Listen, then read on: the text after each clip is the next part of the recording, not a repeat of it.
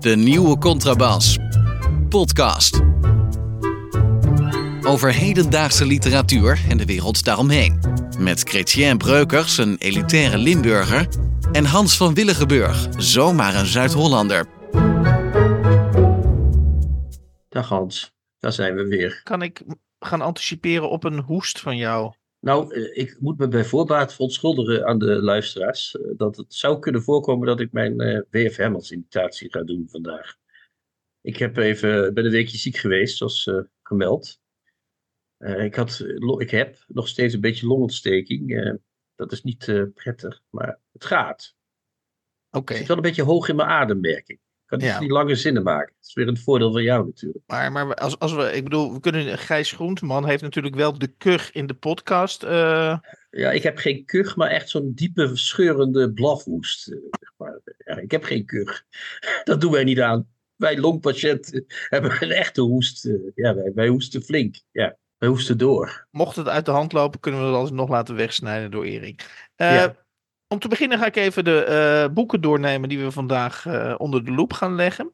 Eh, dat is om te beginnen Brigitte Reimann, een Duitse schrijfster die niet oud geworden is. En in Oost-Duitse, hè? Oost-Duitse, Oost-Duitse schrijfster. DDR-schrijfster. Ja. Eh, die in 1972 is overleden. Dus ik zou bijna zeggen, Ja. een groot Bij mij staat 73, gek genoeg. Maar goed, oké. Oké, oké. 1933, 73. 40 jaar heeft. Is ze geworden, ja. Eh, de roman eh, die onlangs verschenen is, heet Mijn broer en ik. Ja, Die Geschwister in het Duits. Ja. En dat is eh, verschenen in, het, in de reeks Schwops. En dat, dat staat dan weer te boek als moderne klassieken. Dus boeken die. De mooiste boeken die u nog nooit heeft gelezen. oh, de mooiste boeken die je nog nooit heeft gelezen. Ja. En daarna gaan we een dichtbundel eh, eh, behandelen. En die is van Sascha Jansen. Een naam die ik inderdaad al ja, eh, gevoelsmatig echt al twee decennia lang overal en nergens tegenkom. Maar waarvan ik, Ja, nog dat is nooit, ook zo. Ja, ja. eh, waarvan ik nog nooit iets gelezen heb. Dus dat, dat, dat, dat is, komt goed uit. En haar nieuwe gedichtenbundel heet Mijn vader zegt entropie, mijn moeder logica. Ja, zo is het ons. Maar goed, dat gaan we zo meteen doen dus. Laat ik beginnen met, waar, ga, waar zal ik eens mee beginnen? Ehm, Ja, Hans, dat is jouw uh, ja de, de, de, de, er- van de is- smid, hè? Ja. Het, het is te veel, het is te veel om op te, op te noemen. Om te beginnen was er niet heel lang geleden een interview in de Volkskrant met een van onze favoriete auteurs, namelijk Philip Huff. Ah, oh ja, dat was fantastisch. Ja. Ah, nieuwe roman, nieuw interview. Dat heb ik ook gelezen, ja. Heb jij dat ook gelezen? Oh, hij was heel boos, hè? Want er waren mensen uit de literaire wereld die lelijke dingen over zijn boeken schreven. Oei, oei, oei, oei, oei. Dat was echt eh, tegen het zere been van de Philip. Dat wou hij even kwijt. Ja, Verder was het nogal een jankerig interview over eh, zijn. eh, wat was het ook alweer? Hij had een, Ja, een verbroken open relatie, had hij, hè? ja Dat het, was het. het. Het, was een meng, dit, dit- het is zeg maar een, een opeenstapeling van, van issues. Van ellende, ja. van, van issues die hij heeft. Enerzijds vindt hij dat de literatuur is gemeen tegen hem, hè? dat is één. Ja. Tweede is dat de romans die hij schrijft, die zijn eigenlijk volgens hem, krijgen die niet genoeg aandacht. Terwijl die toch aardig verkoopt, voor, voor een boek is goed verkocht. Mhm. En ten derde wil hij eigenlijk liever films gaan maken. Gaat hij, eh, denkt Ja. hij erover om uit. Dus hij dreigt in dat interview uit de literaire wereld te stappen. Ik zou zeggen, good riddance, dag Philip. En Ja, ziens. maar dan mis je nog een heel, Ja. nog een heel Nog groot één, ander, nog Ja. een heel groot ander deel van het interview. Dus het is zeg maar een opeenhoping van, van, van issues die hij daar neerlegt in het interview. Eh, dat is vaak ook de reden tegenwoordig dat je geïnterviewd eh, wordt. Want als je geen issues hebt, dan, dan ben je ook niet interessant om geïnterviewd Nee, te je worden. mag niet meer over een boek, mag het niet gaan natuurlijk. Nee, nee. Dat zou Dus- toch te gek en- zijn. Ja. En, en, en dat is wat we al eerder hebben gehoord, maar dat, dat serveerde hij op, in dit interview opnieuw uit. Dat hij, dat hij een, een, een slecht functionerend hart heeft. Eh, Ja, dus hij- och, ja, hij had ook nog een hartkwaal. Wat was? Ja. Nou, hij heeft eigenlijk, als ik het goed las, hè, dat heeft een vriend van mij had dat ook. Hij heeft een soort hartfibrillaties. Dus dan krijg je ineens een heel wild bonkend hart. Daar ga je Mhm. niet aan dood, alleen is het wel vervelend. Dan Ja. moet je naar, de, naar het ziekenhuis, s'nachts uh, of Ja. overdag, wanneer je dat krijgt. En dan doen ze zo'n stroomapparaat, hoe heet dat? Defibrillator heet dat volgens ja, mij. ja, heel goed. Die zetten ze dan even op je hart en dan ben je daarna loop je weer naar huis. Ja. Eh, je kunt er ook wel aan geopereerd worden. Dan maken ze een soort krasje op je hart. Dan maken ze een soort eh, weefsel, maken ze littekenweefsel. En dan is het weer voorbij. Maar hij presenteerde dat alsof hij eh, met, een, met het hart van Menno Wigwam rondliep. zeg maar. Dus hij maakte die kwaal iets erger. Dat, was ook, dat is trouwens ook typisch Philip Huff. Hè? Ik heb geen kwesties, maar meteen, mijn kwesties zijn meteen verschrikkelijk. Het is een soort echte millennial. Het klaagt en het zaagt en het, uh, het houdt maar niet op. Ja. Ik, ik, ik heb trouwens een enorme afkeer van Philip Huff. Heb je dat ook, uh, merk je dat al, dat ik dat heb? Ja, dat, dat, dat, dat, dat begint mij te dagen, ja. Ja, hij liep ook ver op het vorige boekenbal. Ja. Ik zit er nu al op te wachten dat ik hem tegenkom dit jaar. Maar goed, ja. Oké, okay, hebben, hebben we het zo, hebben we het zo over. En er was nog een heel, er was nog een detail, en uh, uh, een biografisch detail wat ik interessant vond. Namelijk dat hij in twee studies, waaronder filosofie, die andere studie ben ik, ben ik vergeten, dat hij cum laude was afgestudeerd. Dus ja. dat vind ik altijd een interessant detail, want dus, dat betekent eigenlijk dat hij... dat hij toch echt slim zou moeten zijn eigenlijk. Hè? Ja. nou, dat, dat weet ik niet. maar, maar, dat is hij niet, dus dat kan niet. Nee, ja, dat is gelogen, maar, denk ik. Maar dat hij eigenlijk dat hij zo'n roman schrijft, denk, als ik dat dan zie staan, denk ik, oh, maar nu begrijp ik het. Dus hij schrijft een roman, hij vindt dat zelf eigenlijk ook een cum laude waardige ja, prestatie. Maar, dat wordt dan tot zijn stomme verbazing niet erkend door de buitenwereld onmiddellijk. Ja, het is een, of, niet met, of niet met genoeg instemming of nee, zo. Ja, het is een verwend kind. Het is, dat, is, dat is de houding in het interview ook. Hè? Want hij had ook een open relatie en dat ging allemaal niet. En nu is hij dan wel, heeft hij wel een lieve vrouw die hem begrijpt. Het is gewoon een mekkeraar. Is het. het is echt... Ja. Ik vind het echt ongelooflijk dat zoiets in de literatuur kan rondspoken. En dat iedereen daar interviews mee wil maken. Ik vind het echt. Het is een slecht teken voor de literatuur. Als, Ja, als de en- literatuur al rot is, dan komt het door dit soort figuren en dit soort interviews. Ja, ik moet ik toegeven, ben eh, wel mijn, bijna mijn- dood, Hans, maar nog niet eh, mild geworden. Dat, eh, dat zeker ja, en jouw kritiek op mij dat ik namelijk te veel bekende namen interview. Nou ja, goed, dat, dat, dat, dat parkeren Nee, we ik zeg niet dat je te veel bekende namen interviewt. Ik zeg dat jij zegt dat die mensen altijd leveren. En ik vind leveren geen argument. Maar goed. Nou ja, goed. In ieder geval wou ik zeggen, maar jij onderbrak me, dat als ik interview, eh, eh, eh, Philip Huff zou aangeboden zou krijgen om te interviewen, dat ik denk ik inderdaad beleefd zou weigeren. Want die Nou, jongen is dat- echt... ja. eh, Dat is echt een ongelofelijke lapswand, zou mijn vader zeggen. Ja. Ja. Dus, Eh, dan dan eh, wil ik, moet ik het hebben. Ja, dat klinkt heel alsof ik, alsof ik ergens iemand on- onder, onder druk sta. Zo is het niet. Ik bepaal het zelf. Maar eh, ik, we moeten het even hebben over de PC Hoofdprijs. Misschien zegt het al genoeg. Dat is er PC dat- hoofdprijs uitgereikt? Ja, Of wat? precies. Dat heb ik even over het hoofd gezien dan. Ja, ik was ziek, hè. Dus wat is dat weer? Nee, maar dat, nee, de grap is, dat was nog ver, was volgens mij nog ruim één à anderhalf week voordat je überhaupt nog een beginnende longontsteking had, is de. PC Hoofdprijs Poëzie eh, eh, uitgereikt.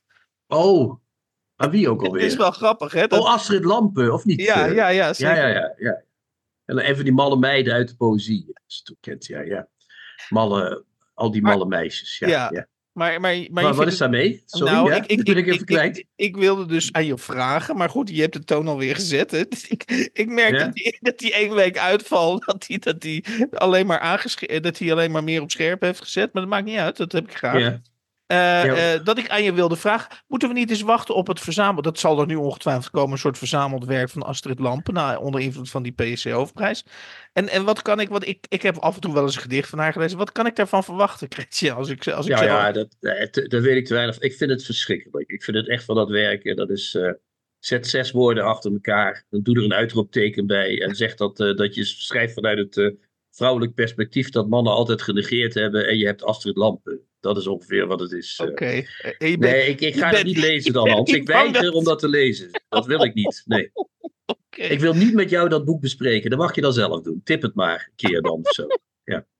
Dus ga- de P- ik ga- maar, maar hebben we hiermee dus... niet voor dat karretje spannen. Nee, Nee, de oké, PC maar dat- Hoofdprijs is volle- heeft zich hiermee wel redelijk eh, gedegradeerd. Ik ja, wou net zeggen, dus je hebt hiermee niet alleen de poëzie van Astrid Lampen En een, dat zeg ik met een beetje zet- een zet- voorzichtigheid. een zet of een zetje gegeven, maar ook de PC hoofdprijs. Nou ja, ik zeg het met een beetje voorzichtigheid, want er zit ook wel iemand in die ik graag mag. Maar, maar ja, als je Tjeerd Bruinja in de jury doet, Hans, eh, dat, dat, dat, is toch, eh, dat kan toch niet? Ja, Dat is toch, ja. eh, ja. Oké.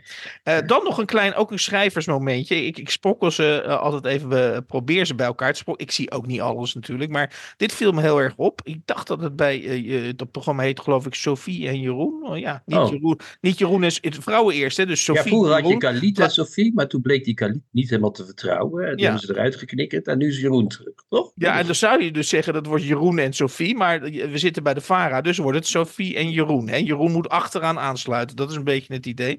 Hij heeft ook Eh, nog nooit een talkshow gemaakt, natuurlijk. Nee, dat, Ja. dat, daar is hij nieuw in. Dus oké, Hij leert het vak nog Ja, een beetje. goed. Bij Sophie. Ja, maar ga Het, zal- verder. het zal je niet verbazen dat de oorlog in Oekraïne is daar een prominent onderwerp in die, in die show. Ah, ja, ja. Al was het maar om, om ons eh, eh, aan de goede kant van de geschiedenis te houden. Ja, want toen- we moeten Rutte eerst nog naar de NAVO zien te krijgen. Hè? Die moet eerst nog eh, leider worden van al die oorlogsmisdadigers. En, en als dat gebeurd los. is... Ik kom er bijna niet meer tussen, man. Nou ja, hij, Rutte wordt toch leider van die organisatie van oorlogsmisdadigers. Ja, Dat- dat ja, verkeerd, goed, ja, maar goed, ja, ga verder. Ja. Ja, nou goed. Dus toen, toen eh, was er dus eh, eh, een onderwerp over Ik helemaal te Oekraïne. zweten, man. Ja, ga verder. Over Oekraïne, ja.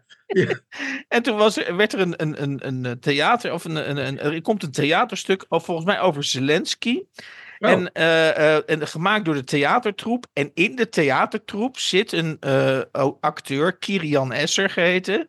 Oh, dat En- is die man die de roman. Ja. Die hebben we vorig jaar gezien bij. Die hebben we vorige week, vorig jaar ontmoet, sorry, Vorige bij, week. Ja, het voelt als Ja. vorige week. Het Bij- was vorige bij het boekenbal. Ja. En toen kreeg hij, zoals dat gaat bij zo'n talkshow, en dat, dat is eigenlijk heel symbolisch voor eigenlijk wel misschien hoe de literatuur erbij staat. En zeker hoe jonge schrijvers in de literatuur zich moeten behelpen in de, in de publiciteit. Je weet wel, dan gaat er zo'n hengel, gaat er door het publiek. En hij was natuurlijk niet de enige acteur in, in, eh, in, die, eh, in, in dat toneelstuk. Dus eh, op een gegeven moment kreeg hij die hengel voor zijn neus.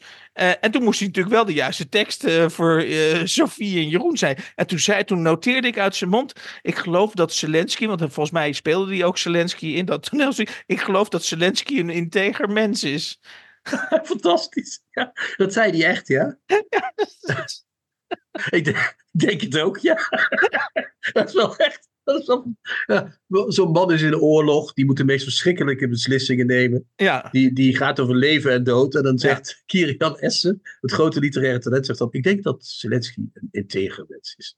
Dat is echt. fanta- Ja, ik had wel dat, het dat idee niveau, dat- dat niveau zijn we dan toe afge, naar afgegleden, eh, Hans. Dat is dan het niveau van de Nederlandse schrijver. Daar ben ik ook niet heel vrolijk van, als ik eerlijk eh, moet zijn. nee, e- e- even voor alle duidelijkheid. Ik vind niet dat we een schrijver eh, mo- mogen beoordelen op één, Nee, zin, maar op één, zeg zin, dat op, nou op niet. één zinnetje in een talkshow. Maar het geeft inderdaad wel eh, de braafheid aan waarmee we inderdaad Ja, als er een ach- microfoon voor je snuffert wordt gehouden van BNNVARA, zeg je dat Zelensky een integer man is. En Ja, Poetin niet. Hè? En, en, en, en hoe heet het? Navalny is ook goed. Zo het lijkt me ook wel een oké peer. Ja.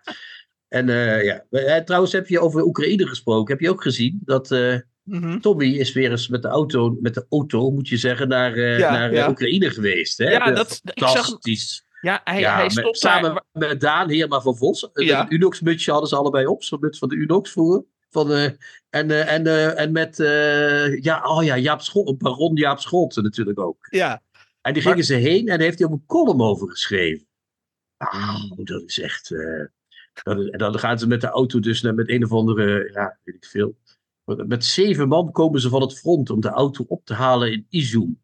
Elk verzetje is welkom. Ook een ontmoeting met twee schrijvers die een Nissan Navara komen brengen. Een grommend beest van een wagen volgeladen met teenwarmers, tourniquets, Israëlisch noodverband. Bij de geruisloze dieselkacheltjes die Tommy Wieringa met de auto naar naar het front brengt. Want als ze geluid maken, horen de Russen misschien natuurlijk. Hè? Dat mag niet. Dus er moeten geruisloze dieselkacheltjes door Tommy naar het... En dan ontmoet hij daar zo'n soldaat. En daar gaat hij heel romantisch over doen in die column. Ah, het is echt... eh, ja, het is een held hoor, onze Tommy. eh. Ik denk dat Kirian binnenkort ook in de auto zit om daar Ja. eh, integere boodschappen te brengen. Ja. Ik, eh, waarschijnlijk mag het foto rechten technisch is het waarschijnlijk een probleem. Maar eigenlijk zou ik het liefst bij deze aflevering van de nieuwe Contrabas podcast, 129 trouwens, maar dit terzijde. Ik zou het liefst zou ik bij deze aflevering inderdaad die, die, die Unox mutsjes plus die hoofden van Daan Heerma van Vos en, Tommy Wieringa inderdaad Ja, gepa- dat was echt wat, dat was mooi. Dat was dat, dus mensen slaan de Volkskrant. Waar stond het in in de Volkskrant? Dus, ja, in de eh, Volkskrant een paar weken Dus geleden. inderdaad, Gewoon het archief even zoeken. Ja. Eh, het, het was net alsof twee gymnasiasten bij de bovenmeester moesten komen. Van, die hadden eh, op de gang een herrie gemaakt en daar stonden ze dan met mutsjes op. Ja, maar dat was even over de Oekraïne. We hadden het over Kirian ja. Esser eigenlijk. Of hebben we het over iets anders? Nee, dat, dat is weer afgelopen. Kirian Esser heeft in feite de, de Een goede schrijver overigens. Mooi boek Goeie- had hij geschreven. Goeie ja. schrijver, maar eh, ja, goed, oké. Woord, de woordcombinatie die en die lijkt mij een integer mens. Zou ik hem afraden de komende tien jaar. Dat lijkt me beter. Doe maar niet, jongen. Beter van niet. Nee. Uh, dan hebben we nog een kwestie over VPRO boeken. Laat me even uit. Laat me, Ah. even, de vraag, laat me even de vraag stellen. Alvorens je weer losbrandt. Zondag is de eerste uitzending. Ja. Ja, wij hebben in een, eh, volgens mij één of twee afleveringen geleden, heb jij vooral, ik heb dat eh, van harte ondersteund overigens, heb jij eh, je licht laten schijnen over het idee om VPRO boeken, of VPRO boeken weer tot leven te wekken. In dit geval met Lotje IJzermans. En nu, eh, eh, eh, en daar kon je natuurlijk op wachten, is dat er natuurlijk commentaar gaat komen. We, zijn, we zijn tenminste bij, we zijn, hè, bij aflevering 129, dus het zou raar zijn. Als er helemaal geen reactie zou komen, er zijn een aantal mensen die zich storen aan het feit dat wij zo'n programma van tevoren een beetje, hè, want we eigenlijk zeiden wij, dat zei jij, het is een beetje onder een ongelukkige gesternte. Hè. De, me- de meeste programma's die dan weer gerevitaliseerd worden, dat, dat wordt niks. Maar nee, nu, dat komt is ook zo. nu komt Roland Dobbelaar, die, Ah. die, die ging zich daar even tegenaan bemoeien, Christian. Ja, ex-jurylid van de, van, de, van de Hans van Voortprijs. la- We zullen het nooit vergeten.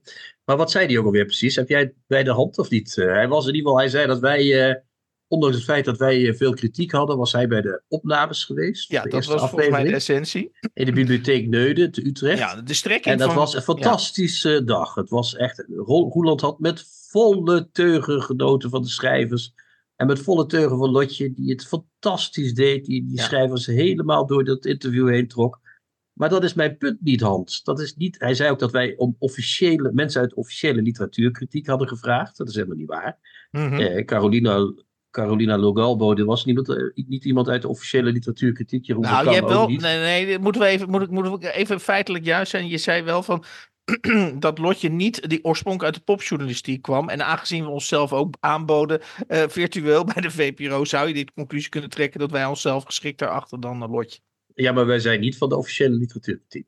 Hij pakte één punt eruit. Dat is dus een, een kwalijke beeldvorming, Hans. Dat, doet, dat doen mensen vaak. Maar Wij doen, dat, wij, gaat... doen dat, wij doen dat nooit, nee. Nee, wij wij zijn altijd op... Ik ben, tot nu toe heb ik niets gezegd dat niet op feiten gebaseerd is, Hans. Daar zit mijn mening bij. Maar ik doe niet aan beeldvorming. Ik zeg niet, die en die is een enorme... Wat Roland wel doet, die zegt namelijk... Die jongens pleiten voor mensen uit officiële literatuurkritiek. Maar kijk eens wat hier gebeurt. Nu gaat het eindelijk goed. En ik, Roland Dobbelaar, zie dat. Dat is beeldvorming. Ja. En eh Roeland, die eh, eh, begrijp ik ook wel, want die heeft zelf ook een literair programma in, in, de, in de Biep Utrecht. Dus die zit zijn eigen handel daar al een beetje veilig te stellen. Maar ik, ik, we gaan het zondag zien. We zullen dus de volgende week nog een keer hierop terug moeten komen op deze materie. Ja. Maar ik denk nog steeds, of ik weet eigenlijk bijna zeker, dat, dat, dat het niks wordt. Want kijk nou, Murat Isik in de eerste aflevering, Hans. Ja. Ik weet niet of je Ah, het boek van, ooit het boek van Murat Isik gelezen ja, hebt. ja, ja, ja. Maar dat is net alsof ze eh, voor de vijftiende keer tegenzet hebben van Gabriel Garcia Marquez. Mhm. dat is echt, dat is helemaal niks. En dan, dan, een debuut erbij. Dus we zullen zien. Maar we, we- we houden het tot volgende week nog in eh, Ik ben beraad. echt Maar benieuwd als die longontsteking nog doorzet, twee we- dat je twee weken eruit bent, wat, wat, je, dan voor vuur, wat je dan voor vuurwerk zult krijgen. Maar, eh, nou ja, ik hoop niet dat hij doorzet, als ik eerlijk moet zijn. Ik hoop Nee, dat het volgende week weer voorbij is. Dat hoop ja. ik ook natuurlijk. Maar Maar we houden het in beraad. Maar ik vind het Roelandse stukje, ik, ik vind het leuk dat we genoemd worden hoor. We werden ook genoemd door Bo eh, van Houwelingen. Mhm. over, over, dat, eh, over dat boek van die Frank Nelle. Hadden wij ook even moeten bespreken. Maar ja, ik zie van, aan Erik dat we het niet meer kunnen. Maar goed, Nee, we eh, zijn dat, aan dat het doen we dan volgende week wel. Dat komt Ja. goed, want dat, blijft niet, dat loopt niet weg. Maar Rolandse stukje was een beetje lullig, vond ik. Ja, vond ik echt uitermate lullig. Oké. Zeker voor iemand die bij Bazarhof werkt. Ja, denk ik, nou, ja, nou, een beetje bescheidenheid zie je het mens. Gaan we, wel, ah, gaan we afronden? Eh, ik weet niet, ja, jij mag altijd inspringen, zeker als je het er niet mee eens bent. Maar ik wil, wou even afsluiten met wat ik misschien wel een wat onnatuurlijk zwijgen over de roman. eh, ik kom hier nog op terug van Rob van Essen hebben ge, in stand hebben gehouden. Eh, wij doen dat uit pietijd, namelijk Rob van Essen, dat weten alle onze luisteraars, is een gewaardeerde medewerker van de nieuwe Contrabas. Maar ik, eh, eh, ik heb dus de vrije tijd die ik door jouw longontsteking, zo heeft alles twee kanten, heb ik eh, zijn roman Ik kom hier nog op terug uitgelezen. Hij wordt op de achterflap vergeleken met Murakami en Paul Auster eh, door Trouw. En eerlijk gezegd, ik ben wel heel benieuwd geworden. laat ik het zo neutraal mogelijk formuleren. Ik ben wel heel benieuwd geworden eh, wat het lot van dit boek eh, zal zijn. Of het, of het een prijs gaat winnen. En misschien zelfs als die vergelijkingen met Mu- Murakami en Auster eh, niet al te overdreven zijn. zou je zelfs misschien van een internationale triomftocht kunnen spreken. Zeker. We, hebben het ook, we hebben het niet besproken inderdaad omdat hij bij ons werkt. maar ook omdat, ja, hij heeft het ook niet meer echt nodig. Hè? Al die, die triomftocht. Dus hij heeft ons niet nodig. Ja, ik vind zo'n vergelijkingen vind ik alleen stom. Hij lijkt totaal niet op. Ja, Murakami heeft iets magisch realistisch. Ja, ik vind maar... wel dat hij een beetje. van- Die, Ja, maar Rob is niet magisch realistisch, toch? Ja. ja. En Oster vind ik eigenlijk slechter de laatste jaren. Maar dat was in het begin weer heel goed. eh, Dat is waar. Ja. Eh, we zullen zien. Eh, De Libris binnenkort wordt de Libris eh, shortlist bekendgemaakt. Dus Ja. vanaf dan kunnen we eens kijken wat er gaat gebeuren. Dus, dus voorlopig blijven we weer eh, zwijgen over Rob van Essen. eh, we maar, zwijgen totdat hij de, tot hij de Nobelprijs heeft. Zwijgen Ja. we hem dood. zeg. eh, ja, ja, ja, ja, ja. Tips van de week. Boeken, artikelen of pamfletten die boven het maaiveld uitsteken. Dan zijn we bij de core business aangekomen van deze podcast. Tenminste, eh, Ja, eh, dat zeg je nou elke week, hè? Zeg je dat elke week? Ja, op een gegeven moment gaan mensen 15 minuten doorspoelen en dan beginnen ze pas hier. Ja. Core business. Hebben wij een core business? We gaan binnenkort ook een businessplan moeten beschrijven dan. Zou. Communicatiedoelen. Ja. Oké, boeken. De roman die we als eerste gaan bespreken is van Brigitte Rijman. Je, je hebt net haar geboortedata inderdaad nog even goed eh, eh, naar voren gehaald. 1933 geboren, 1973 overleden. Ja. Volgens mij is ze zelfs net voor haar 40ste Heen Overleden. overleden. En was het Eh, nou maar- zelfmoord of niet? Nee, hè? maar wel, Nee, nee, nee, ze had kanker volgens mij. ja, maar Dus, wel eh, flink eh, gezopen voor die tijd ook. Ja. Ja, maar ze, als, ik, als ik de achterflap goed begrijp, is zij, was zij de Angry Young Woman van de Oost-Duitse literatuur. Dus Ja. niet zomaar iemand. Nee, ze, is, ze was heel beroemd in de, in de DDR. Ze is altijd gebleven ook. Hè? Dat is, was een keuze, zoals je weet. Ze was kritisch op het, op het regime, maar binnen de grenzen die dat regime stelde, zoals je weet. Eh, dat Ja. was niet zo dat je alles kon zeggen. We moeten dat misschien even illustreren met, met dit boek. Dit boek heet in het Duits Die Geschwister, maar dat heet in het eh, Nederlands Mijn Broer en Ik. Eh, verschenen in, pas na haar dood volgens mij. Nee, nee, nee, dat is tijdens haar leven verschenen. Nee, het is in de jaar-. Is dat verschenen, maar het staat weer niet goed in het boek. Hè? Dat is altijd zo onduidelijk, is dat. Nou, Nou, ergens in de jaren 60 verschenen waarschijnlijk. ja, volgens mij wel. Eh, Ja, ja, ja, ja. ja, die uh, Geschwister ergens in de jaren 60 verschenen. Eh, het is een boek dat speelt zich af in 61, maar nog voor november 61. Toen kwam de muur, hè, toen was alles, eh, werd alles dichtgegooid. Speelt zich net daarvoor af. Eh, Ja. We hebben een kunstenares, Elisabeth. We hebben een broer, Uli. En zij hoort op een gegeven moment dat die Uli naar het westen wil. Wat komt toen nog? Hè? Je kon nog gewoon, voordat de muur eh, kwam, Ja. kon je gewoon eh, eh, met je koffertje naar het westen en dan was je weg. En om, de familiaire, eh, om het familiaire organogram helemaal compleet te maken, hebben we ook nog een oudere broer, Conrad.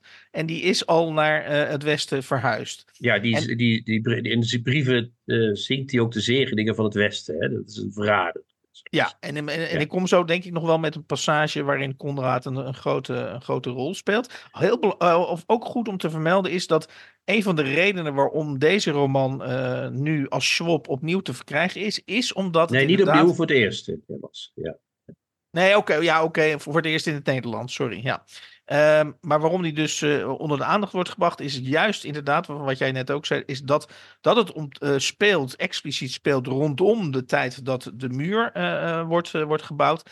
En dat het dus een, volgens in ieder geval het boek zelf, en, een, een, of in ieder geval volgens de achterop, een levendig beeld schetst van precies die historisch gezien interessante periode. ja, dat vind ik net zoiets als Zelensky lijkt mij een integer man. Maar goed, oké, we, we kunnen ermee voort eh, met deze. Met dit, de, de- ik Nee, hou maar- ook soms maar- van clichés. Maar waarom, eh, maar waarom- een nee, dat beeld. nee, dat, dat levendig beeld. bestrijd ik. Dat is geen cliché. Want je kunt ook een boek. De reden, je kunt ook een boek uit zo'n soort boek in 1959 of 1963. Ja, klopt. geschreven Ja, ja. hebben. Maar ik zou als schrijver ook 61 nemen, want toen werd de muur gebouwd. Dus het is natuurlijk een heel mooi boek, maar niet alleen daarom. Nee. Als je Nee, dat, begrijpt dat, wat is, bedoel. dat is ook niet wat ik zei. Ik zei Oh, alleen sorry, maar. ben ik Die, even. ik ben die, keuze fout, is ja. die keuze is gemaakt omdat, en dat heeft misschien toch wel met latere generaties te maken. Als mensen, eh, veel, veel jonge lezers, zullen natuurlijk die tijd niet meer eh, herkennen. Dus dat is een reden geweest eh, om dat boek opnieuw onder, laat ik het zo zeggen, opnieuw onder de aandacht te brengen. Oké, dat is waar. Het, het gaat ook over de Duitse deling natuurlijk. Iets wat helemaal niemand meer begrijpt nu. Waarschijnlijk, toch? Of, Dat, dat, eh, dat is inderdaad eh, bijna het hoofdthema. Klopt. Ja, oké. Nou goed, ga jij maar eens beginnen dan. Want ik geloof dat ik er een beetje naast begin te praten met alles. eh, ja. Wordt voortdurend gecorrigeerd. Dus ga jij maar eens met de samenvatting beginnen, Hans. Nou, de samenvatting is op zich vrij simpel. Eh, eh, Um, Elisabeth is inderdaad een kunstschilder. Uh, en die groeit op met twee broers, waarvan de oudste dus in het begin van het boek al naar het westen is geëmigreerd. En de jongste Uli overweegt om naar, ook naar het westen te gaan. zij groeit op in een dorp. Ehm, en al, wat, wat, wat, wat ik wel mooi vind aan dit boek is dat iedereen is met, toch vrij nadrukkelijk met zijn toekomst bezig. Uh, Dus uh, Conrad, die heeft natuurlijk allerlei redenen waarom hij denkt, en dat is deels ook terecht, waarom hij denkt dat hij in het Westen uh, beter zijn vleugels kan uitslaan. Hij, hij komt daar in een, bij een scheepswerf te werken waar de dingen veel sneller en efficiënter gaan dan in de DDR. Ehm, dan heb je dus Uli die twijfelt, waar die... Ehm, ja, dat is eigenlijk wel een beetje, die is eigenlijk wel communistisch, hè? Die, die, gelooft het wel op zich. Ja. Maar die ziet geen toekomst omdat hij uit dat gezin komt. Hebben we nog niet verteld. Die ouders, mhm. die worden als een soort. Uh, die, die zijn afkomstig uit de bourgeoisie. Dus dan worden, word je in de communistische tijd toch met een scheef oog aangekeken. Ja. ja dan krijg je dus- minder kans op onderwijs en zo. Exact. Dus die denkt dat hij in het nadeel, die, heeft inderdaad, uh, niet, waarschijnlijk niet onterecht, het idee dat hij in het nadeel is in, in de DDR en dat uh, West-Duitsland voor hem een betere bestemmingen. En dan heb je natuurlijk Elisabeth, die je natuurlijk niet gelijk, gelijk, mag stellen met Brigitte Rijman. maar misschien toch wel overeenkomsten met haar vertoont. Maar dat, dat doen we met slagen om de arm.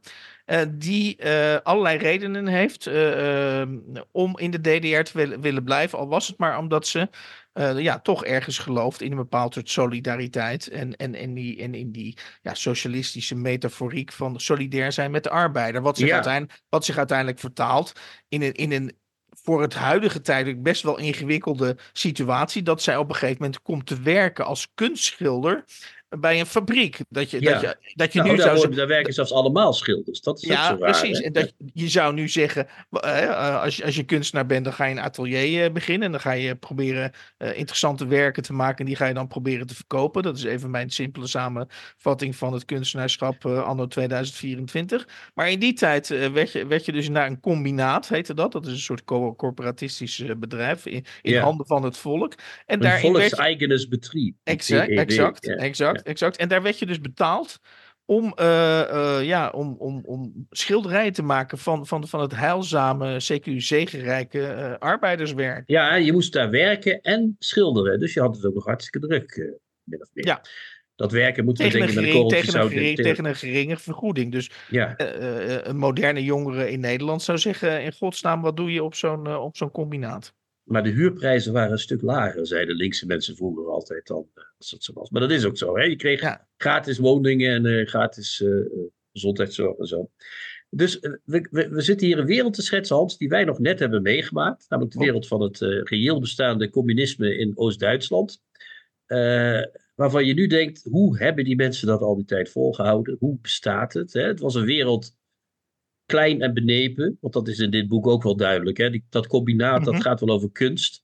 Maar ondertussen zijn die mensen werkelijk benepener mensen, moet je nog tegenkomen. Je hebt eh, zo'n oudere arbeider die komt nog uit de oorlog. eh, die is nog verzetstrijder geweest tegen het fascisme. Hè? Want de DDR was natuurlijk ook de antifascistische staat. Mhm. Die man is verzetstrijder geweest. Die maakt de meest afschuwelijke schilderijen.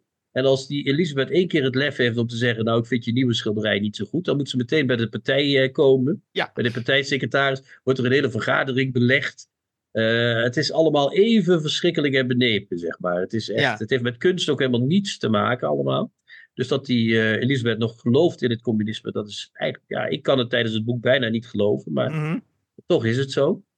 Ehm, daarnaast, Hans, denk ik dat, eh, eh, behalve dat hele communistische deel, Mhm. zij wil gewoon ook niet van die broer af. Want het boek is ook een boek over een liefde tussen broer en zus. Zeker. Zij is, zij is heel gek op die broer, op die Uli. Hè? En, en, Ja. en soms zelfs op het incestueuze af, vind ik eerlijk gezegd. Mhm.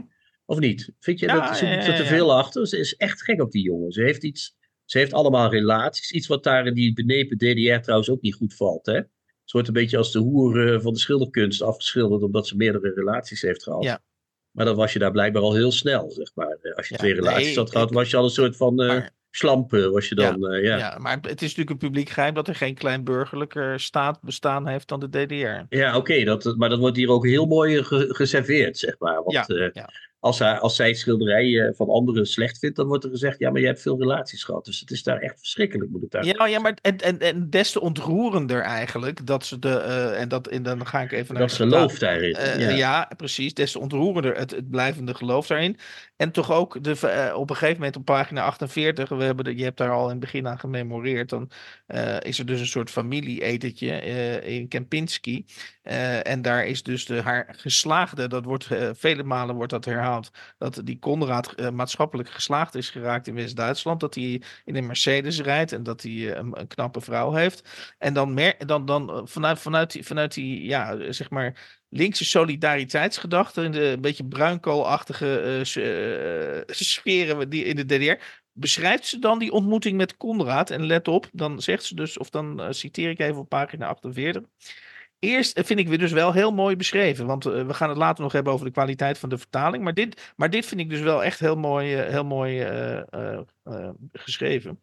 Eerst leek er niets veranderd aan Conrads gezicht. Dus ze ziet hem weer sinds een tijdje, ziet ze hem dan weer in, in de hoedanigheid van een geslaagde wetsduister. Eerst leek er niets veranderd aan Conrads gezicht. Een bekend landschap waar je wel honderd keer doorheen bent gelopen. Maar nu ontdekte ik, tot mijn schrik en verdriet, Zoals je de zwartgeblakerde sporen van een, bosbrand, van een bosbrand ontdekt in een bos dat je goed kent. De scherpe nieuwe lijnen om zijn ogen en mond. Een welwillende beschouwer had dit misschien als teken van onverzettelijkheid geïnterpreteerd. Ik was niet welwillend. En nu ga je ons trancteren in Kempinski zeker? vroeg ik. Precies, zei Conrad. Toen hij een paar stappen voor ons uitliep om een deur voor ons open te houden, stootte mijn moeder me aan en fluisterde: en vergeet niet wat je me hebt beloofd. Ja, dat is het, ja. ja. Zo zit het hele boek. Het is, dus we hebben een boek over een kunstenaar in de DDR. Met familie die is overgelopen. Ouders die met de nek aangekeken worden. Mhm. Eh, een broer die wil weglopen. Zelf wil ze ook, hè, want daar gaat het hele boek ook over. Mm Zij wil natuurlijk toch kunstenaar zijn. Hè? Zij wil haar eigen plek bevechten in die DDR. Dat, dat, dat is ook een ja. uh, belangrijk ding. Dat, en daar kunnen we Rijman zelf natuurlijk wel in herkennen. Hoe kun je in zo'n systeem autonoom zijn? Kan mm -hmm. dat überhaupt? Hè? Het, het, het, lijkt naar lezing van dit boek vrij lastig, als ik eerlijk moet zijn. Ja, ja, ja. Uh, ik, ik, krijg niet de indruk dat, dat je makkelijk iets kunt doen wat je wil. Ehm, er wordt een paar keer gerefereerd aan kunstenaarsnamen, maar als abstracte kunstenaars worden genoemd, dan beginnen ze allemaal heel vies te kijken daar in de DDR. Ja. Hè? Dat, dan is het ineens gadverdamme, gadverbakkie. Ja. Dus, dus het is... Uh, het gaat over, over, over, die, over, die, over dat... het gaat over hoe een regime mensen eigenlijk inventariseert. Infant, nou, infantiliseert, klein maakt. Hè? Mm Dat vind ik dat het het eerste is. Um, dat ze, hoe, die, hoe die verhoudingen worden gemankeerd tussen die mensen door dat regime. Daar, daar, daar, daar begint het. Hè? Ja. Die ouders, dat zijn gewoon hele sukkelige ouders, maar dat worden een soort klassevijanden ineens. Dat is, die Mhm. worden veel groter gemaakt dan ze zijn. Het gaat over de liefde tussen broer en zus. Bijna fysieke liefde. Mhm. En, en het gaat over kunstenaar willen worden. En, en, en dat allemaal in die, in die, in die snel, bijna dichte snelkookpan eh, die de DDR eh, was. Ja. Nou ja, snelkookpan is misschien een verkeerd woord voor zo'n sufland, maar bijna dichte, bij, bijna zo'n, zo'n, zo'n, je hebt zo van die, weet je wel, dat ze de deksel erop doen en dat ze er nog een beetje lucht Ja, bij laten, ja, maar voor de rest niet, eh, van die opstellingen. Zo. Dat is het, net als bij die Waalverwandschaften van Goethe, dat alle mensen bij elkaar worden gebracht en dat je denkt, hoe gaan ze nu op elkaar reageren?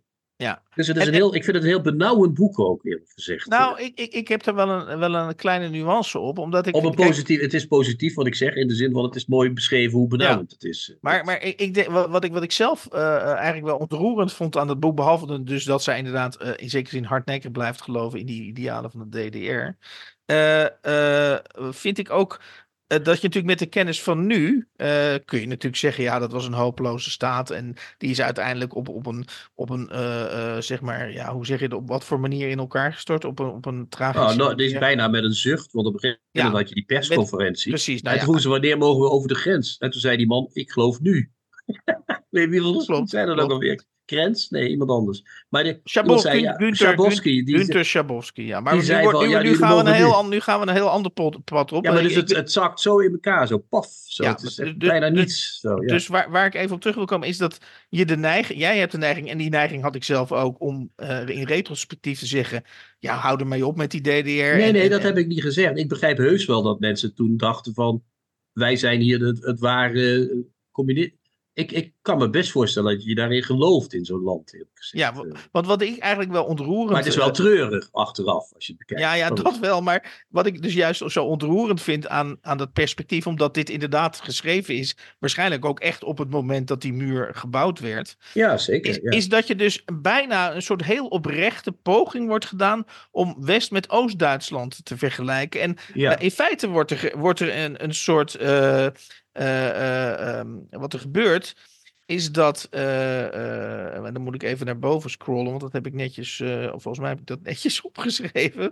Is dat je. ehm, eh, om dus te slagen in, in West-Duitsland. gaat het over prestatie, uiterlijk, efficiency, hè, snelheid. Hè? Dat, dat zijn allemaal ja, ja. dingen die aan, aan, aan slagen in, in, in Ja, West-Duitsland wordt eng, toegelicht. hè, ja. En in DDR is, gaat het over loyaliteit, gemeenschap. En in zekere zin ook over, bescheiden, over bescheidenheid. Hè? Want eh, inderdaad, in, in die communistische cultuur mag je je kop niet boven het maaiveld eh, eh, uitsteken. En, en wat ik zo mooi vind aan dit boek is dat je een, soort achter de, in, die schrij- in die schrijver, in die Brigitte Rijman, proef je dat er een oprecht, ze probeert oprecht een soort vergelijking te maken tussen die twee. Tussen die twee opties. Terwijl je natuurlijk met de, met de kennis van nu denk je, nou, ik had het wel geweten eh, wat, wat Ja. je, wat je, wat je, wat, wat je, waar, je, waar je heen had gemoeten. En ik heb nog Ja. een citaat tot Maar, slot. maar je kunt, ja, dat is goed, maar dan wil ik nog één ding zeggen. Want dat is, Ja. je kunt natuurlijk zeggen, ik had wel geweten waar je naartoe moet. Maar ik denk dat ik in die tijd, eerlijk gezegd, ook niet voor het Westen gekozen had. eh, jij? Eh, dat, dat, kan ik niet, dat kan ik echt Nee, niet. je kunt eh, het nooit zeggen met Nee, zekerheid. dat, maar dat ik, zou ik echt niet weten. ik zie mezelf al als zo'n naïveling die eh, denkt van, ja, dat komt. Dat, terwijl ik denk dat ik daar ook gelijk in heb.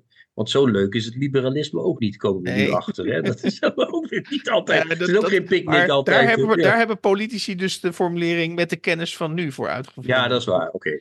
Ehm, Nee, ik, ik wil nog even naar, als laatste tot slot met jouw permissie, even naar pagina 103. En dat is eh, eh, inderdaad, je, je zegt terecht, er is een hele innige verhouding. Er wordt gesuggereerd, zeker een innige verhouding tussen Elisabeth, de kunstenares, en, Ja. en haar broer Uli. Maar eh, er zijn natuurlijk, op een gegeven moment wordt er ook nog gerefereerd aan de tijdperk dat Conrad, die dus uiteindelijk voor het West-Duitsland heeft gekozen, dat hij ook nog klein was.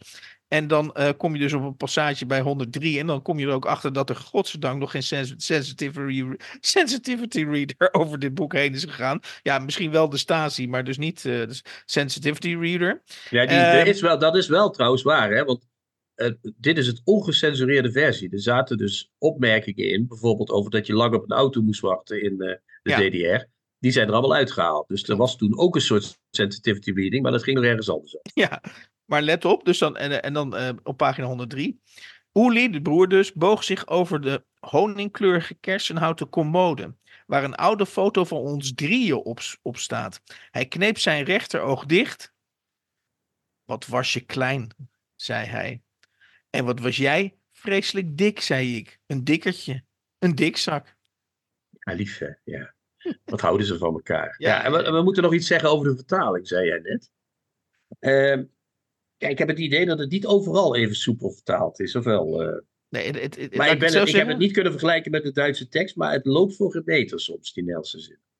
Nee, klopt. En ik Dus- kan me niet voorstellen dat zij dat in het Duits gedaan heeft op een of andere manier. Dat Ja, en, wie wist daar verantwoordelijk voor? Oh, dat zijn twee dames. Eh, Ja- Twee dames hebben dat samen gedaan, dus eh, die hadden dan misschien bij elkaar Jantje Post en Marianne van Remen. Ja. Maar ik zou het met het Duits moeten vergelijken, maar, maar al die... Oeli legde een bankbiljet op tafel. Ik rekende uit hoeveel tijd we nog hadden. Ik mocht geen tijd verliezen.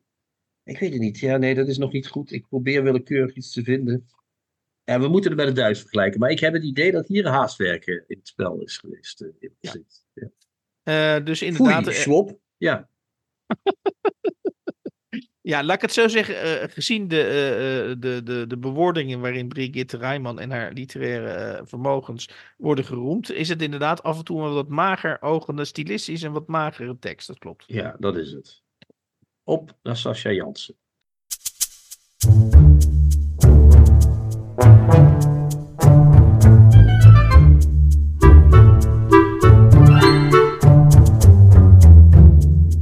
Nou Hans, een dichtbundel gaan we nu doen. Ja, we gaan eindelijk weer een dichtbundel uh, doen. Ja. Uh, nou, mijn, mijn moeder, nee, mijn vader zegt entropie, mijn moeder logica.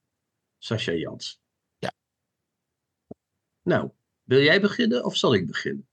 Begin jij maar. Nou, het, volgens het flap van het boek hè, staat er: Hoe betrap je het heden op zichzelf?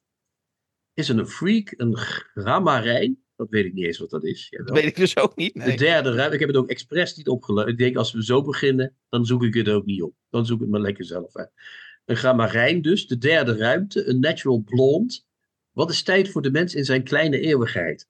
Als een archeologe gaat Sascha Jansen in zowel uitwaaierende, lyrische als gecomprimeerde gedichten terug naar de oorsprong om iets van het raadselachtige nu bloot te leggen. Dat is wat het is, de bundel, Hans. Dat is de samenvatting. En nu weet ik, ja, jij mag beginnen, want jij vond het geloof ik goed. Maar ik, ga, ik, nee, heb nee, er nee, wel iets over op te merken als ik eerlijk Ja, moet zijn. Nou, ik, de grap is dat jij dus de vlaktekst net, uh, of de, de, de kern ja, ik heb het niet verzonnen, zeg maar. Dat, staat, dat heeft de auteur zelf in het leven geroepen. Dus, eh, Ja, ja, ja. Dus, dus als, als ik eventjes, als we dan, eh, dat doen we vaak bij poëzie, en dat is vaak ook het enige wat je kan, wat je kan doen, is namelijk dat je het gaat close readen. Hè, dus ik, ik herhaal nog even, hoe betrap je het heden op zichzelf? Vraagteken. Is, Ja. het, een, is het een freak, een gamarij, de derde ruimte, eh, een natural blond? Vraagteken. En dan komt de derde zin, wat is tijd voor de mens in zijn kleine eeuwigheid? Dan Ja, dan, snap ik, dan begint bij mij de dominee, komt dan langs. Goedemorgen, dominee. Wat is de tijd? Hè, Hoe kunnen we met de tijd omgaan, dominee? Nou, dat zal ik u eens even vertellen, meneer Breukert. Ik heb daar een paar gedichten over geschreven. Nee, Ja, en- Ja, nee, nee oké. Maar ik zou dan. Maar goed, misschien vind jij dat wel een hele. Dus ik vind dat die eerste twee zinnen, daar kan ik. Dat denk ik. Hoe betrap je het heden op zichzelf? Ik, ik, ik, ik, ik weet Ja, kijk, de niet. Nederlandse poëzie is verzand. Hè? Laten we beginnen met een soort eh, besliste opmerking. Je hebt, je kunt, je hebt, je hebt eh, als dichter, eh, de, heel veel dichters volgen het volgende pad. Ze maken een paar hele mooie dichtbundels. Ook Sascha Jansen heeft dat gedaan. Mhm. Echt een paar bundels geleden. Was echt, was echt in vorm. Ehm, dan komt er een punt waarop ze het kunnen. Hè? Dan hebben ze het vak geleerd en dan zijn ze er. En dan eh, heb je twee wegen. Je kunt eh, eh, eh, kant van Arjen Duiker uitgaan. Hè? Dus je eigen stijl ontwikkelen. Een soort minimalistische hak- en zaagstijl. waar je dan weer nog twintig bundels mee verder kunt. Je kunt een soort eh, ziener worden, zoals Mustafa Stitou. En dan kun je af en toe eens een volledig in elkaar gedraaide bundel publiceren. Je kunt een zanger worden die eh, eh, iets eh, zingt. eh, zoals Menno Wigman kun je worden. enzovoort, enzovoort. Je kunt allerlei keuzes maken. Je kunt iets worden als dichter. En je kunt ook zo'n dichter worden die het kan, het vak kan, kent inmiddels. En dan een beetje achterover leunt en dan met gemakzuchtig werk komt. En ik vrees dat we hier met het laatste te maken hebben, laat ik het zo zeggen. Ja, je, bouwt het, je bouwt het wel heel mooi op, moet ik zeggen. Ja, maar de Ik conclusie is ik niet heel Ik aardig. dacht even dat ik bij de carrière. Bij de carrièrebeurs Ja, ik, ben, ik werk tegenwoordig als HR-manager. bij- maar, maar, maar die, eh, de- ik, ik vind het gemakzuchtig werk, laat ik het zo. Ik zal een, gewoon de chroniek van mijn bed. Hè? Dat is een van de gedichten, bladzijde 17. Ja, Mijn laatste bed rammelde zwart met koper. Ik schreef je er brieven. Ik sprak raadselen op de rand als een raadselen op de rand. Hè? We hebben daar ons eerste... Hè? Lekker allitereren maar. Allitereren met Sascha. Ja. Raadselen op de rand als een kat op de hoek van een tafel. Ik vluchtte eruit om te waken. In de keuken, buiten varens. Ze hurkten in de kou. Met één hand, hield, één hand hield je het rammelende bed tegen. Als je van me hield, Elk seizoen draaide je het matras waarin we meer en meer verschenen. De wollen dekens, valer. Dit is. Je hebt, vroeger bij Topop had je als eh, Penny de Jager ging eh, dansen. ja, hadden ze wel eens een mistmachine. Daar kwam er mist in het.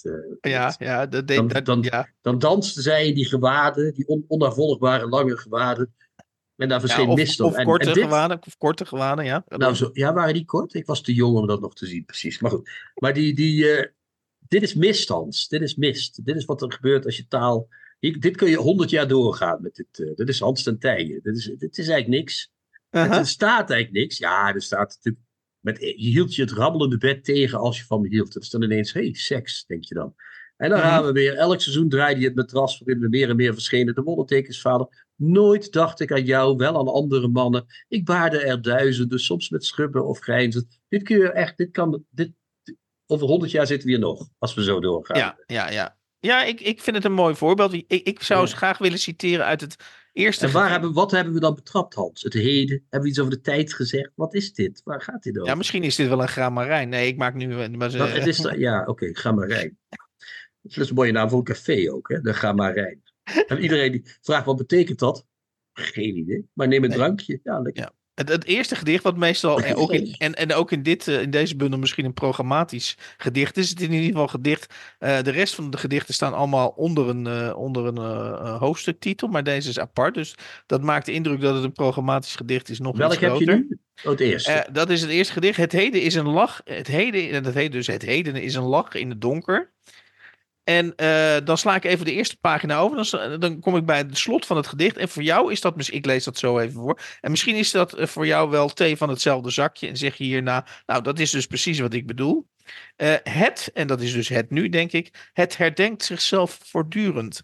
Braakt in zijn eigen golf. Zonder geluid, hangend tussen aankomst en vertrek. Thuis en het onbekende. Je wordt uit jezelf geslingerd, kannibaal zoals het zichzelf vreet. Mateloos, ik verlies van. Steeds weer tuig het op. Dan krijgt het lengte, brengt het om. Dan zie je een pasgeboren toekomst als in een ster en tropisch waaiert het uit, tot we erin verdwijnen.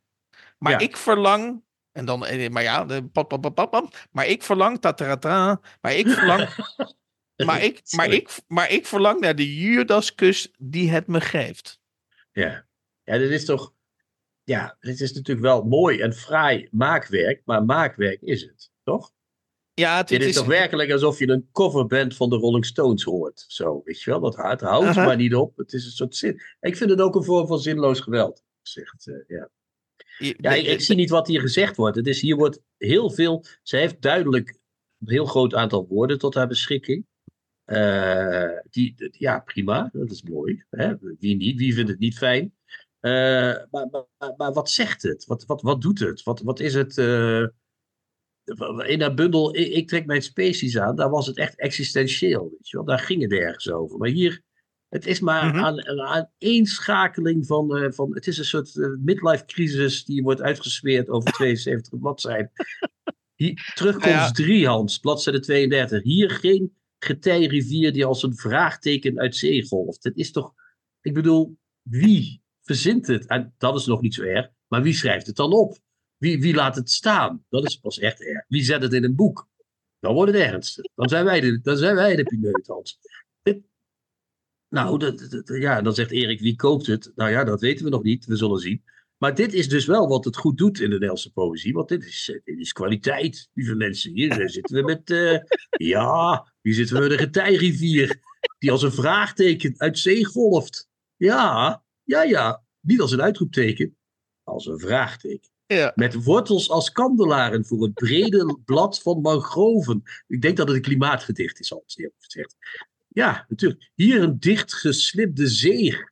Weet je wat een zeeg is? Dat lijkt wel Jiskevet, weet je wel? Die man van scheepskamelen, weet je nog? Van, en dan nachten ze de lucht.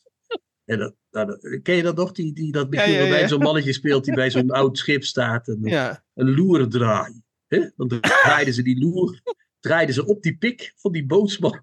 Nou ja, en zo dat, je, het maakt niet uit wat er staat. Kom, je kunt alles er neerzetten. Ja. Een zeeg met berenklauwen als wachters. Giftige wonderbomen langs het spoor. 50 meter verderop. Nou en ha, wa, wa, wa, wa, wa, Ja, ja, ja. We zitten echt in een soort... Het is net alsof, het kind, of een kind terugkomt van school en die zegt dan... Papa, ik heb iets meegemaakt. En dat je denkt, Ja. nou, ik heb geen idee waar het over gaat, maar ik vind het niet. Maar ik vind, ik, vind schit, ik vind het echt geweldig hoe je Ja, maar ik hebt. bedoel, Hans, ik probeer Ja, dus vat te ja. krijgen op dit gedicht, op deze bundel. Ja. Maar het, het lukt me gewoon niet. Ik weet niet, Nee, jij hebt maar je- misschien ander. Ik zit nu de hele tijd wel zo lelijk te doen, maar jij vindt het misschien fantastisch. Dus ik laat je helemaal niet ik- uitspreken, zeg maar. Ja. Nee, maar kijk, wat, wat ik wel mooi vind, en dat, dat geeft alleen maar aan hoe anders wij poëzie lezen. Ik laat me deels nog wel bewieroken, dat geef ik eerlijk toe, door die, thema, door die thematiek die jij al heel erg domineesachtig vindt en die ook de domineesachtige kant heeft. Namelijk inderdaad het kleine, het, het, het tijdelijke versus het eeuwige. Hè, en, en, Ik, en- ik, ik ging naar Greenwich om het uur te zien. Ja, Dat is een ver- vermelding, een, een verwijzing naar Nijhoff. Hè? Ik ging naar Bommel om de brug te zien. Maar ik zag niets en bestelde een kamer voor mezelf. Toen het koud was, het bad gewoonlijk gierig met de tijd. Ja, ging ik naar Foucault om bij hem de aarde, omdat, bij, omdat bij hem de aarde draait. Nou ja, enzovoort, enzovoort. Ja. Nee, dus, dus ik laat me deels door nog door zo'n thematiek meeslepen, waardoor ik uh, uh, de terechte uh, regel, of de, de regels die jij terecht citeert, daar lees ik dan een beetje doorheen. Terwijl ik inderdaad, als, ik, als, als ik het nu uit jouw mond hoor, denk ik ook, wat staat er in godsnaam? Dus ik... Ja, maar dat is dus de vraag. En als je niet kunt zien wat er staat, ja, wat moeten we dan met zo'n boek, Hans? Wat is daarmee? Ja. Wat, wat, wat, waar, waar, waar zit dan de, de clue, zal ik maar zeggen? Wat, wat, wat, why? Zo nee, het is... zeggen, maar... Ja. Nee, het is zeker zo. Eh, ik, ik zal zelf nog eh, een, poging, of ik ga zelf ook nog een, een poging wagen en uh, iets voor te lezen. En, en je hebt namelijk gelijk, maar ook daar wordt dus in de literatuur, jij niet, maar daar wordt verschillend over gedacht.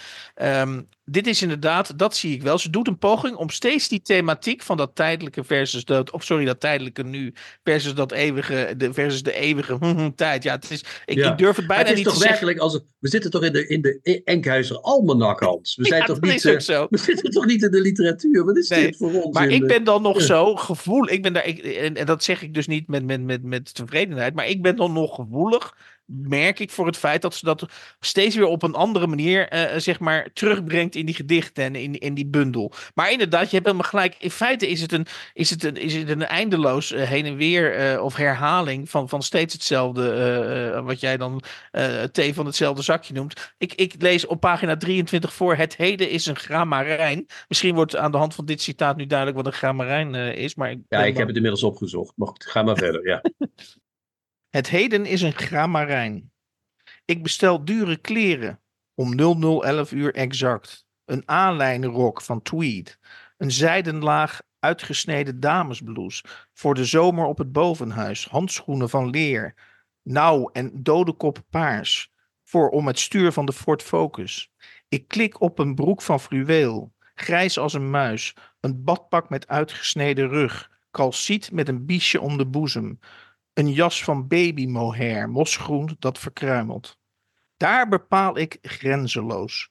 Twee nachten later liggen ze op de berber die wolkt van wol, alsof ze zijn vermoord, kreukloos, deinend op water boven een afgrond, die ze naar zich toetrekt onder het schijnsel van een schemerlamp met paddenstoelkap van stof, nude, waardoor je tot op de bodem kunt zien hoe ze verdrinken. Ja, mooi man. Daar, daar komt er toch weer, dat is net als bij de dominee, er komt een les hè. Nog één afsluitend dingetje. Dus uh, Sascha die is, uh, uh, ik vind ik, heeft een paar hele mooie bundels geschreven. Mm nu, dit, dit vind ik niet veel, zoals misschien was opgevallen. Maar er zit ook iets van, ik durf, ik durf maar toch. Dat heeft Astrid Lampen ook, weet je wel. Van ik ben een gekke meid.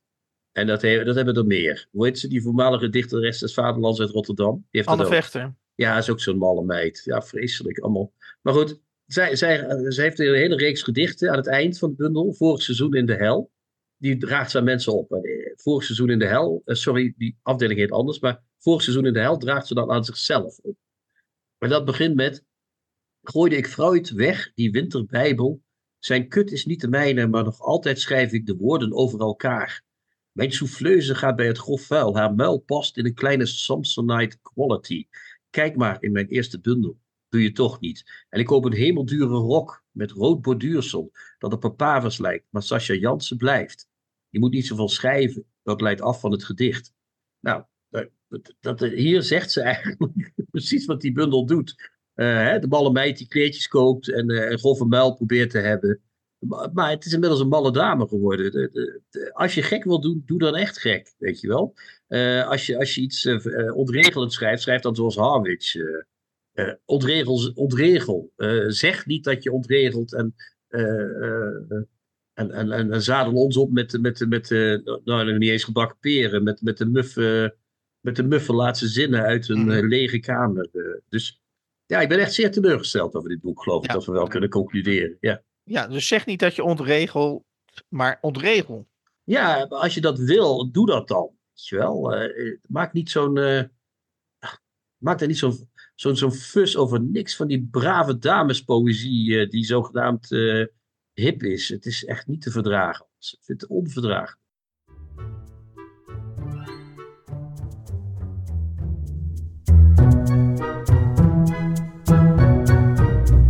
De nieuwe Contrabas. Podcast.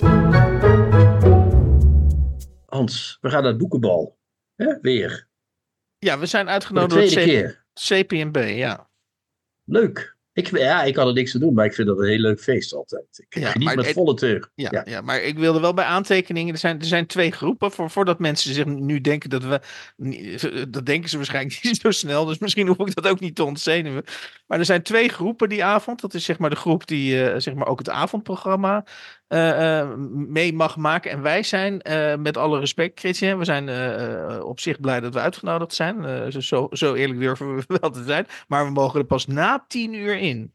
Nou, je hebt het voorprogramma, dat begint om acht uur. Dat was ik vorig jaar wel, maar toen was ik uitgenodigd door Lise Spit. En dit jaar mogen we pas naar het gewone bal. Maar dat, dat, daar gaat het ook om. Hè? Het bal, dat is wat het is, Hans. Oh, Dat gesleept door die gangen en mensen tegenkomen die even wegkijken als ze je zien. Dat is waar, eh, waar je voor gaat eh, bij, bij en, zo'n en, waar, avond. en waar hoop je op?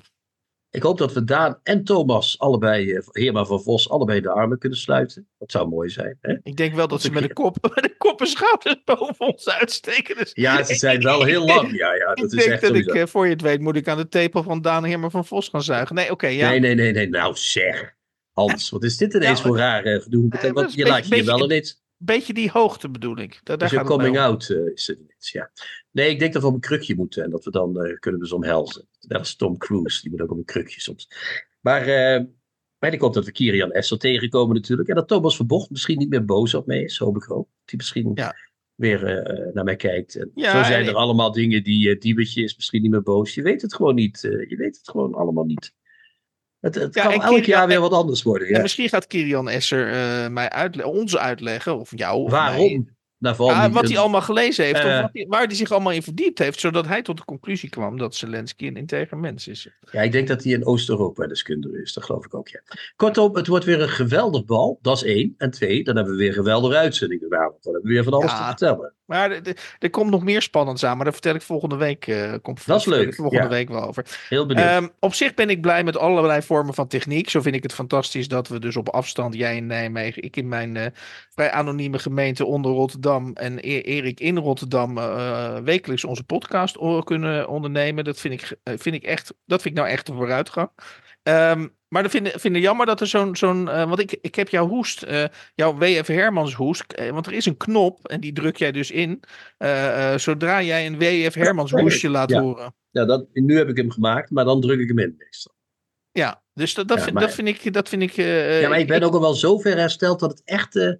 kijk, ja, jij vraagt er nu om, dus ik vertel het. Eerst kwam het slijm echt groen eruit, zeg maar. Flink hard ook. Dat was echt vervelend. Mhm, En, maar nu begint het wat op te lossen, dus het wordt al minder allemaal. Oké, dus het, Ja. de echte WF Hermans gehalte is er al af. Het is er al af, ja. ja. Oké. WF Hermans is ook ongelijkbaar natuurlijk. Oké.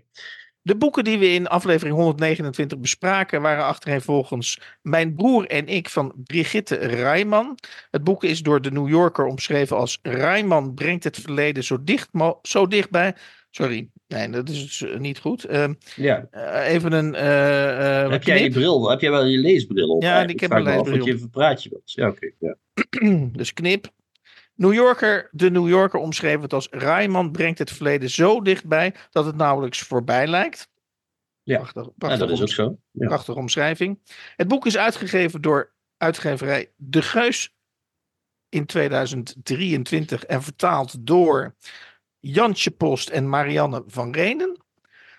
En dan hoorden we daarna Chrétien die eh, met zijn zwaard vooruit in het harnas van de dichtbundel eh, van Sascha Jansen liep. En de titel van die gedichtenbundel is Mijn vader zegt entropie, mijn moeder logica. En de bundel is uitgegeven in 2024 door uitgeverij Querido. ja. Het was een milde, mooie aflevering, Hans. Ik denk dat de lezers eh, of de luisteraars volgende week weer blij terug zijn. Denk je niet? Absoluut. Ja. Dus we zeggen tot die tijd, lieve mensen, tjoe tjoe. Ciao, ciao. Ciao, ciao, ciao.